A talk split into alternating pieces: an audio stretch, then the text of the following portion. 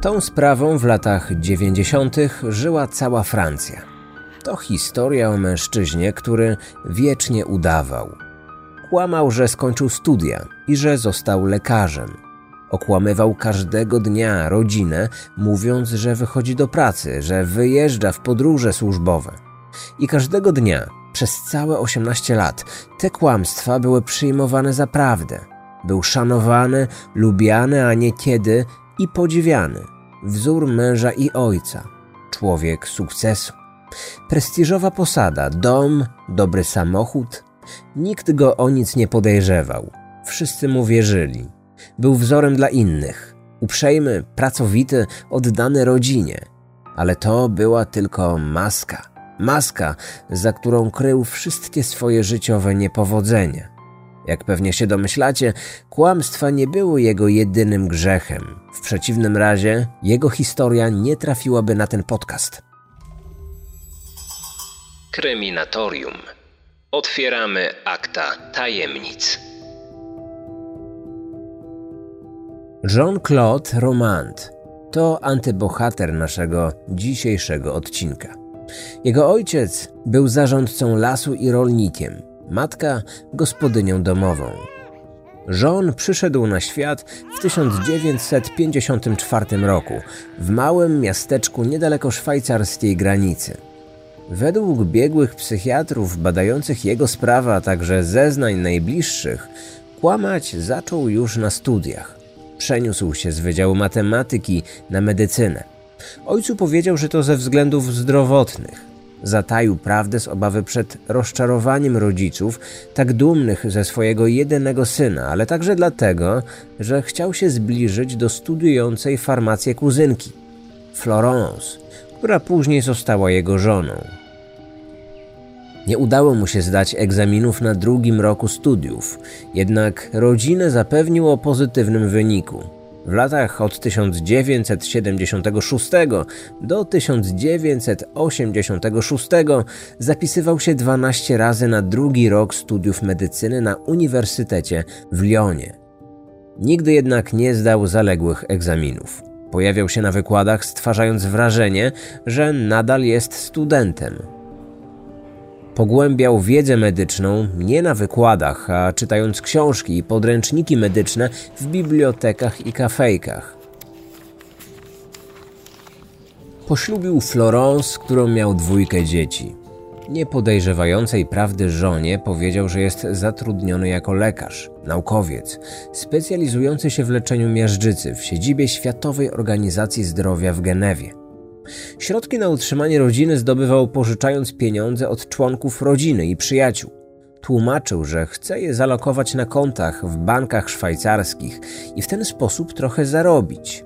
Gdy miał 26 lat, poinformował żonę, że jest chory na raka i jest w trakcie leczenia. Dawało mu to pretekst do unikania wrażliwych tematów rozmów, takie jak jego praca.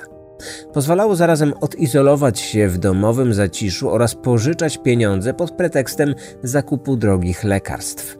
Przyjaciele i znajomi z czasów młodości wspominali go dobrze. Zawsze był spokojny, nad wszystkim panował, był dla mnie przykładem. Jednak życie nie wymagało, aby kłamał. Kłamał, chcąc ukryć życiowe niepowodzenia. Jako dziecko niczym nie różnił się od rówieśników, choć zdaniem rodziców był wybitnie uzdolniony. Nie był urodzonym kłamcą. Według biegłych psychiatrów to życie nauczyło go kłamać. Został wychowany jako ukochane dziecko, oczko w głowie ojca i matki, przeceniany przez rodziców. Rodzice byli wobec niego zdecydowanie nadopiekuńczy. Nie mówili mu całej prawdy, aby oszczędzić mu przykrości. Kiedy jego matka z kruchym zdrowiem była w szpitalu z powodu ciąży pozamacicznej, powiedziano mu, że ma zapalenie wyrostka robaczkowego. Żył w kontekście rodzinnym, w którym wszystko, co może sprawić, że będzie cierpiał, było przed nim ukrywane. Pieniądze zapewniały byt rodzinie, a on cieszył się prestiżem wśród przyjaciół i znajomych. W końcu był lekarzem, w dodatku zatrudnionym w światowej sławy agencji. Spotkania rodzinne, wspólne święta, remont starej farmy, która stała się ich domem. To była jego codzienność. Nikt nic nie podejrzewał, a kłamstwa stawały się rzeczywistością. Oszustwo trwało prawie 18 lat. Byli modelową parą, która wzbudzała podziw wszystkich. Kiedy rozmawialiśmy o jego pracy, widzieliśmy, że czuje się nieswojo, ale sprowadzaliśmy to do pokory, a potem uciekał od dyskusji. Zawsze znajdował dobrą okazję do zabawy z dziećmi. Żona skarżyła się, że nie wie zbyt wiele o życiu zawodowym męża. Żałowała, że nie znała jego kolegów z pracy. Tłumaczył to faktem, że są za starzy i będą ją nudzić. Jean-Claude miał dwie twarze dla jednej i tej samej osoby. Z jednej strony był uroczym sąsiadem, kochającym mężem i wzorowym ojcem. Genialny badacz podziwiany przez wszystkich. Z drugiej strony kłamca i manipulator, który oszukiwał żonę, dzieci, rodziców i przyjaciół. Każdego dnia ten fałszywy lekarz towarzyszył swoim dzieciom w drodze do szkoły, a następnie spędzał dzień w siedzibie WHO z odznaką gościa lub spacerując po centrach miast lub lasach. Czasami czytał też podręczniki medyczne w samochodzie. Czasami udawał, że jeździ w podróż służbową, a tak naprawdę jechał na kilka dni do hotelu. Kupował przewodniki turystyczne i wracał z prezentami dla najbliższych. Opowiadał rodzinie o dniach, które nigdy nie istniały. Mówił żonie, że wybiera się na kongres w Tokio, a dni spędzał na poboczach autostrad lub spacerując po okolicznych lasach. Miał bujną wyobraźnię i potrafił być bardzo przekonujący. Zresztą, dlaczego mieliby mu nie wierzyć? W trakcie swoich licznych wyjazdów na parkingi, do bibliotek i okolicznych lasów poznał kobietę. Nawiązał z nią romans. Skrywał go tak samo jak wszystko inne w swoim życiu. Wszystko trwało aż do dnia, gdy na koncie bankowym zabrakło pieniędzy. Stopniowo krewni odkrywali jego mitomanie, podczas gdy inni żądali zwrotu pieniędzy. W 1988 roku teść poprosił go o częściowy zwrot dużej sumy, którą mu pożyczył. Nie doczekał się pieniędzy, zakończywszy życie w wyniku upadku ze schodów w swoim domu. Nasz bohater był jedynym świadkiem tego zdarzenia. Z biegiem lat wykruszyła się liczba chętnych do pożyczania pieniędzy i zaczęły pojawiać się pierwsze podejrzenia. Jean-Claude czuł się coraz bardziej osaczony. Według Emanuela Carriera, autora książki Przeciwnik, ostatni rok był pod tym względem zagrożeniem. Za każdym razem, gdy nasz oszust kogoś spotykał, był do niego adresowany list lub dzwonił telefon, lęk wiązał mu żołądek. Obawiał się demistyfikacji. Czuł, że nadszedł czas i że jego oszustwo zostanie ujawnione. W 1992 roku atmosfera w domu była inna niż w latach poprzednich. Święta Bożego Narodzenia pozbawione były radosnej atmosfery. Zastąpił je podświadomie odczuwalny niepokój i wzajemna nieufność. Nie jest możliwe, aby żona nie domyślała się, że nie wszystko jest zgodne z tym, co twierdził jej mąż. To właśnie w 1992 roku wszystko w misternie zmyślonym świecie zaczęło się psuć. Prawda brała górę nad kłamstwem. Kobieta nabierała coraz większych wątpliwości, a kochanka chciała odzyskać dużą sumę pieniędzy, które mu pożyczyła.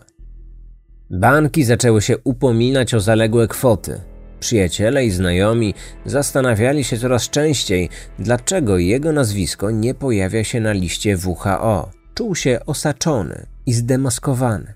Żona zaczęła zadawać niewygodne pytania. Rozmowa dwóch matek odbierających podobnie jak ona dzieci ze szkoły zwróciła jej uwagę. Kobieta, której mąż także pracował w WHO, opowiadała koleżance o spotkaniu zorganizowanym w pracy męża. Florence i jej dzieci nigdy tam nie były. Nie zaprosił ich ani razu do swojego biura. Ta myśl nie dawała jej spokoju. Aż w końcu rankiem 9 stycznia 1993 roku wydarzyło się coś, co odmieniło losy tej rodziny. Tego dnia mężczyzna zabił swoją 37-letnią żonę w ich domu, zadając jej cios w głowę wałkiem do ciasta, gdy spała. Następnie poprosił swoją 7-letnią córkę, aby się położyła. Tłumaczył, że musi zmierzyć jej temperaturę. Zabił ją strzałem z karabinu i zrobił to samo ze swoim pięcioletnim synem. Wolał zabić członków swojej rodziny niż powiedzieć im całą prawdę. Sędziowie w trakcie procesu uznali, że stopniowe odkrywanie jego oszustwa było wyzwalaczem, który doprowadził do najgorszego. Po tych makabrycznych morderstwach nazajutrz pojechał do swoich rodziców i kolejno strzelił do ojca, matki i ich labradora. Następnie pojechał do Paryża, aby dołączyć do swojej kochanki. Ona również pożyczyła mu dużą sumę pieniędzy i domagała się jej zwrotu. Pojechali razem na kolację, ale po drodze, w okolicach lasu, zatrzymał samochód i spryskał kochankę gazem łzawiącym. Próbował ją zabić, ale kiedy ta błagała go, aby przestał, darował jej życie. Po powrocie do domu oblał benzyną ciała żony i dzieci. Benzynę rozlał także na strychu i na schodach domu. Zażył około 20, jak się okazało, przeterminowanych środków usypiających i podłożył ogień. Nie zginął w płomieniach. Został uratowany przez strażaków i przewieziony do szpitala. Po wyjściu ze stanu śpiączki, początkowo wszystkiemu zaprzeczał. W końcu przyznał się do popełnionych zbrodni. To był koniec 18 lat kłamstwa. Został aresztowany. Był 1993 rok. Tato, kocham cię.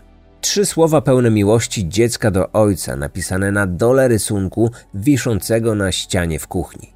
To właśnie ten widok zrobił przygnębiające wrażenie na zastępcy prokuratora, który wszedł do domu Romandów 11 stycznia 1993 roku. Wyeliminował swoich bliskich nie po to, żeby nikt z nich nie dowiedział się prawdy. Usunął, wymazał na zawsze spojrzenie ludzi, którzy widzieliby go takim, jakim był. Po zdemaskowaniu jego kłamstw nie mógł znieść swojego widoku bez maski, którą przybrał i która skrywała jego prawdziwe oblicze przez te wszystkie lata. Trzy lata później, w czerwcu w 96, przed sądem przysięgłych odbył się jego proces. Morderca żałował swoich czynów. To do was, kochane dzieci, mój tato, moja mamo, chciałbym się zwrócić. Proszę was o wybaczenie. Przebaczenie za zniszczenie waszego życia, przebaczenie za to, że nigdy nie mówiłem prawdy. Przepraszam, że nie byłem w stanie znieść myśli o tym, że sprawiałem, że cierpicie. Został skazany 2 lipca na dożywocie z wyrokiem 22 lat pozbawienia wolności. Na procesie wyznał: Zabiłem moją żonę tylko dlatego, że miałem świadomość nieznośnego bólu, którego doświadczyłaby, rozumiejąc moje kłamstwa. Kiedy jesteś złapany w tę spirale niechęci do rozczarowania, pierwsze kłamstwo wymaga kolejnego i tak już jest przez całe życie. Zapewne właśnie rodzinna kultura kłamstwa popchnęła go do takiego działania. Działania tragicznego w skutkach. Czy śmierć najbliższych była jedynym wyjściem? Czy przyznanie się do kłamstw było możliwe? Raczej nie, ponieważ zbudował swój doskonały obraz wirtualnej rzeczywistości, swojego sukcesu. Prestiżowy zawód, wspaniała rodzina, dobry samochód i kochanka – w całkowicie narcystycznym systemie, w jakim funkcjonował, utrata twarzy i wizerunku była dla niego równoznaczna z utratą wszystkiego. W egocentrycznym systemie, którego stanowił środek ciężkości, jego żona i dzieci były bardziej przedłużeniem jego samego niż odrębnymi bytami. Myślał o samobójstwie, ale przecież jego odejście sprawiłoby ból najbliższym. Ten egocentryczny system nie mógł funkcjonować bez niego. Zatem oni również musieli umrzeć. Z banalnego oszukiwania on uczynił sztukę życia, z rzeczywistości rutynę, osobiste oszustwa jako wielka mistyfikacja. Stworzył świat, w którego istnienie sam uwierzył. Szanowany i podziwiany. Nikt nigdy nie zakwestionował jego nieuchwytnego harmonogramu dnia. Wszystkim wystarczało, że zapewniał utrzymanie rodzinie i prowadził wygodne, burżuazyjne życie. Nie każdy jednak rzeczywistość zastępuje fikcją. Są granice, których tak zwany normalny człowiek nie przekracza. Czy zatem można uznać, że był chory psychicznie? Psychiatrzy w swojej ocenie stanu umysłowego Romanda użyli określenia mitoman, melancholijny raptus i narcyz kryminalny. Tylko tyle lub aż tyle. Wyglądał jak my. Mógł być twoim synem, twoim kuzynem. Był kimś, kto jest częścią naszego społeczeństwa. Nie urodził się taki. To życie doprowadziło go do tego. Kłamstwo normalnie służy do przykrycia prawdy, czegoś wstydliwego być może, ale prawdziwego. Jego kłamstwa nic nie zakrywały. W osobie fałszywego doktora nie kryła się żadna osobowość.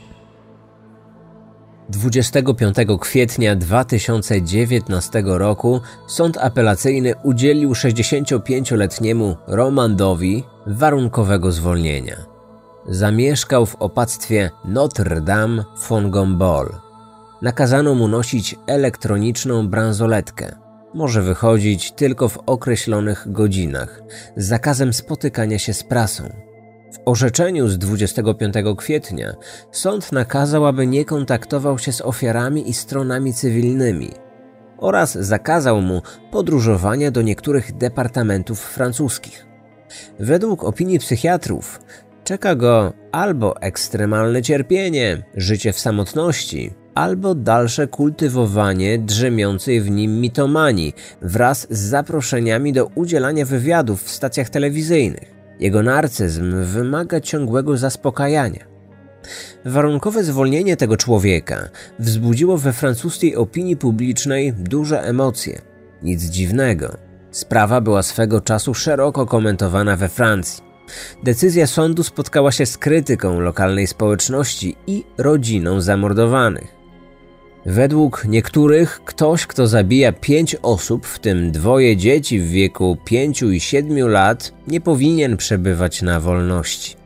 Sprawiedliwość została według nich oszukana. Ci, którzy go znali, twierdzą, że oszukał wszystkich, kłamał. Dlaczego nie miałby ponownie kłamać po opuszczeniu więzienia? Kto zapewni, że w ciągu 25 lat spędzonych w zakładzie karnym zmienił się? Może tylko udawał modelowego więźnia, miłego, dyskretnego, bez problemów. Może nadal jest niebezpieczny. Pytanie brzmi, czy ten mężczyzna stanowi zagrożenie przebywając na wolności. Obawy jego dawnych sąsiadów nie podzielali mieszkańcy wioski, w pobliżu której znajduje się opactwo, w którym ma przebywać. Wszyscy tutaj od dawna wiedzą o jego przybyciu. To nie zmieni naszego życia, ponieważ mnisi żyją tutaj na zasadzie samowystarczalności. Najbardziej frapujące w tej całej historii, a zarazem wymagające odpowiedzi, jest to, w jaki sposób, na zasadzie jakich mechanizmów zdołał oślepić. To słowo odpowiada chyba najbardziej temu, co się stało, całą rodzinę i wszystkich bliskich przyjaciół.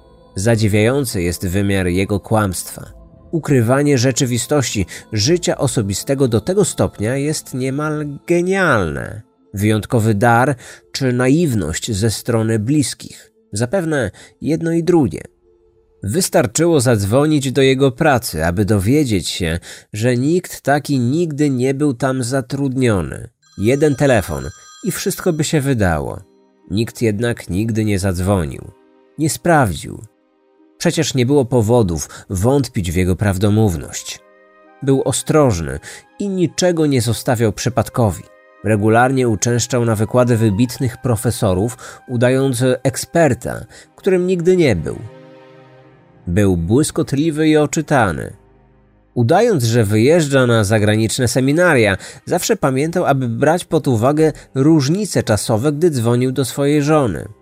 Opłacał rachunki, zapisał swoje dzieci do najlepszej w okolicy szkoły prywatnej, prezentował luksusowy styl życia. Wydawał 6 tysięcy euro miesięcznie. Zaufanie cementuje małżeństwo. Bazując na tym zaufaniu, stworzył swojego wyimaginowanego sobowtóra, który w jego umyśle reprezentował tego, kim chciał zostać. Mówi się, że kłamstwo ma krótkie nogi. W jego przypadku miało nogi maratończyka, Napisano książki, nakręcono filmy dokumentalne, powstały seriale telewizyjne i sztuki teatralne opisujące życie w samotności, przepełnione oszustwami i nieobecnością, które było jego udziałem. Nikt jednak nie dostarczył odpowiedzi na pytanie, które wszyscy wciąż sobie zadają. Jak mógł oszukiwać otaczających go ludzi przez dziesięciolecia? Brat zamordowanej kobiety mówił o nim, że był atrakcyjnym mężczyzną i niezwykle inteligentnym. Czy to jedyne wytłumaczenie, którym musimy się zadowolić? Nigdy nie stawiał na swoim, nigdy się nie narzucał i zawsze udawało mu się upewnić, że wszystko zostało zrobione bez jego inicjatywy, choć według jego woli. Według zeznań funkcjonariuszy więziennych i osób, które odwiedzały go w więzieniu, Jean-Claude przeżył duchowe nawrócenie. Stąd zapewne decyzja o spędzeniu reszty dni życia w murach opactwa. Stał się wiernym uczestnikiem duszpasterstwa więziennego. Twierdził, że została mu już tylko modlitwa. Nigdy nie opuścił udziału w mszy. Fundamentalna przemiana czy budowanie nowego imidżu. Mnisi z opactwa najwyraźniej uwierzyli w jego zbliżenie z Bogiem – zgodzili się, aby był wśród nich przez co najmniej dwa lata. Wydaje się, że Romant, kłamca i morderca, stanie się jednym z braci, z przekonania czy z wyrafinowania. Jego historia fascynowała Francję. Napisano niezliczone artykuły. Jedna z poświęconych mu książek została nawet zaadaptowana na film. Czy na tym kończy się historia życia największego kłamcy w dziejach współczesnej Francji? Wszyscy mówili, że jest modelowym więźniem.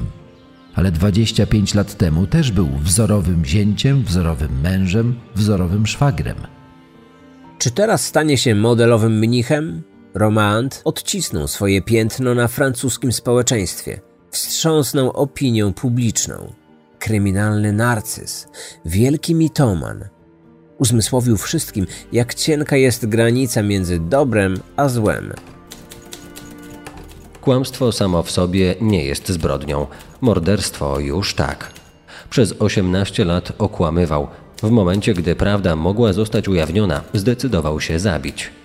Może przez te wszystkie lata liczył, że ktoś odkryje jego fałszywą tożsamość, zakończy tę spiralę obłudy. Może podświadomie liczył na pomoc.